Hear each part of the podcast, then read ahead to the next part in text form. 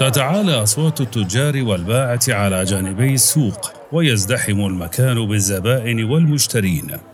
على ناصية أحد التفرعات الخارجة من السوق يقف شاب في مقتبل العمر يعرض بضاعته الزهيدة ويبيع ثيابه قطعة إثر أخرى حتى نفدت جميعها. دراهم قليلة يأمل أن تكفيه المعيشة أياما قليلة أخرى ليستطيع الذهاب إلى المشايخ لتلقي العلم منهم. هذا المكان هو سوق مدينة البصرة في العراق عام 214 للهجرة.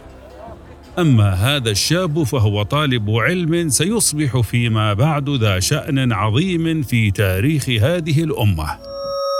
نحييكم في بودكاست متكأ من أصول. من أصول وهذه السلسلة عن همة العلماء المسلمين في طلب العلم وحفظ الحديث النبوي. سنحكي لكم في هذه الحلقة عن أحد كبار علماء التفسير والحديث والجرح والتعديل.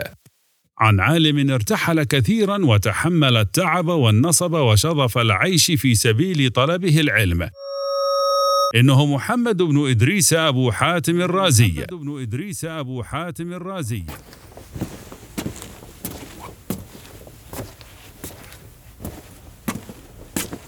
هذا هو أبو حاتم الرازي يحث الخطى عائدا إلى بلده في مدينة الري. بعد سبع سنين قضاها في الأسفار والترحال لطلب العلم. خطاه التي لم تكل يوما عن السعي خلف المشايخ وعلماء الحديث. ليأخذ عنهم ما رووا من أحاديث رسول الله صلى الله عليه وسلم وهو الذي قال عن نفسه أحصيت ما مشيت على قدمي زيادة على ألف فرسخ ولم أزل أحصي حتى لما زاد على ألف فرسخ تركته. ألف فرسخ يقطعها مشيا على قدميه. تخيل نفسك تمشي مسافة خمسة آلاف كيلومتر. من الكوفة إلى بغداد من مكة إلى المدينة إلى مصر وفلسطين والشام وأنطاكية في تركيا ثم الرقة وبغداد والكوفة. أي حب للعلم ذاك الذي كان يدفعه إلى المسير هذه المسافات الهائلة؟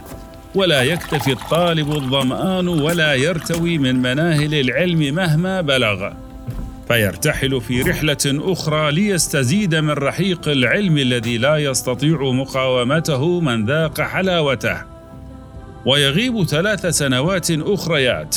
وإذا كان الشباب قد أيده وسانده في رحلته الأولى.